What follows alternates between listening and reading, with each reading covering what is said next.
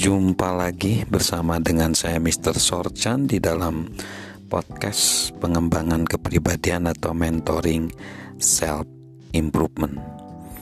Kalau di segmen sebelumnya sikap positif berasal dari dalam diri kita, keadaan kita tidak ada hubungannya dengan kecukupan diri kita. Sekarang kita masuk ke dalam tindakan yang positif ini adalah kunci lain terhadap apa yang terjadi di dalam diri kita. Kita tidak akan menang dalam pergumulan batin melawan kegagalan tanpa sikap positif yang dihasilkan oleh kecukupan diri. Namun, jika kita berpikir positif tetapi tidak melakukan apa-apa, kita tidak akan dapat mengubah kegagalan menjadi batu loncatan. Kita harus menambah tindakan yang positif pada sikap yang positif. Ada orang yang mengalami masalah karena memfokuskan perhatiannya pada hal-hal yang di luar kendalinya. Ahli kepemimpinan Fred Smith mengatakan bahwa kunci terhadap tindakan yang positif adalah mengetahui perbedaan antara persoalan dengan kenyataan. Kenyataan hidup. Persoalan adalah sesuatu yang dapat diselesaikan. Kenyataan hidup adalah sesuatu yang harus diterima.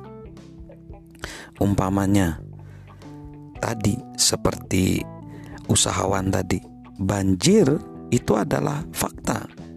Ia tidak membuang-buang waktu membayangkan, oh seandainya toko yang ia dirikan itu tidak terkena banjir atau ketika dia melihat bahwa polis asuransinya juga tidak mengklaim kebanjiran itu. Enggak.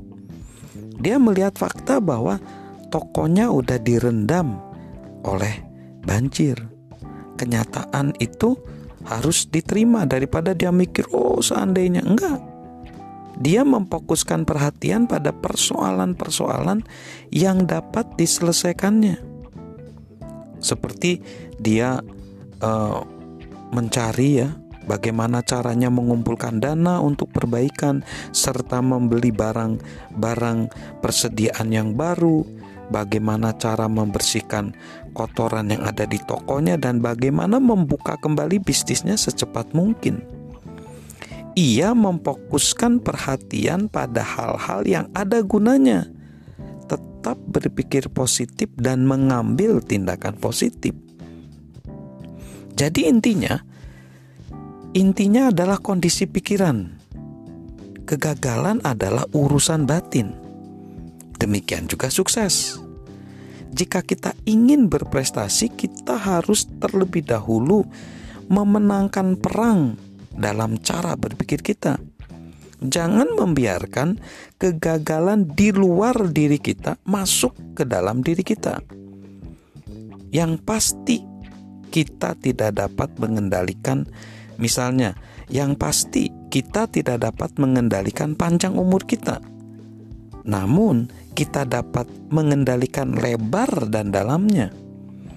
Kita tidak mungkin mengendalikan bentuk wajah kita namun kita dapat mengendalikan mimik wajah kita.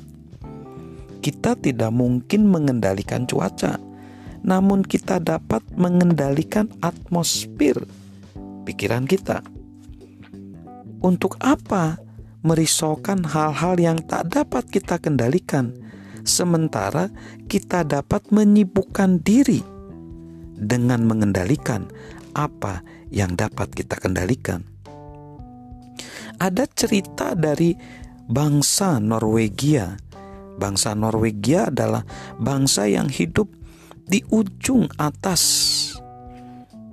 globe bumi ini atau di ujung Arctic Cycle.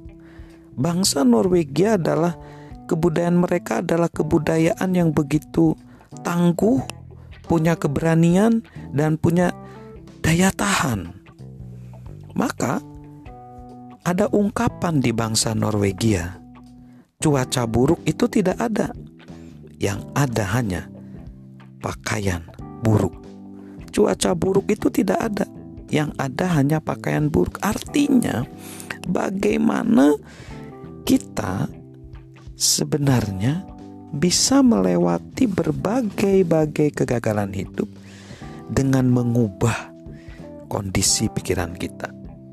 Kita mengendalikan apa yang bisa kita kendalikan di dalam batin kita, daripada kita sibuk mengendalikan yang nggak bisa kita kendalikan itu percuma. Salam mentoring, salam sukses luar biasa dari saya, Mr. Sorchan.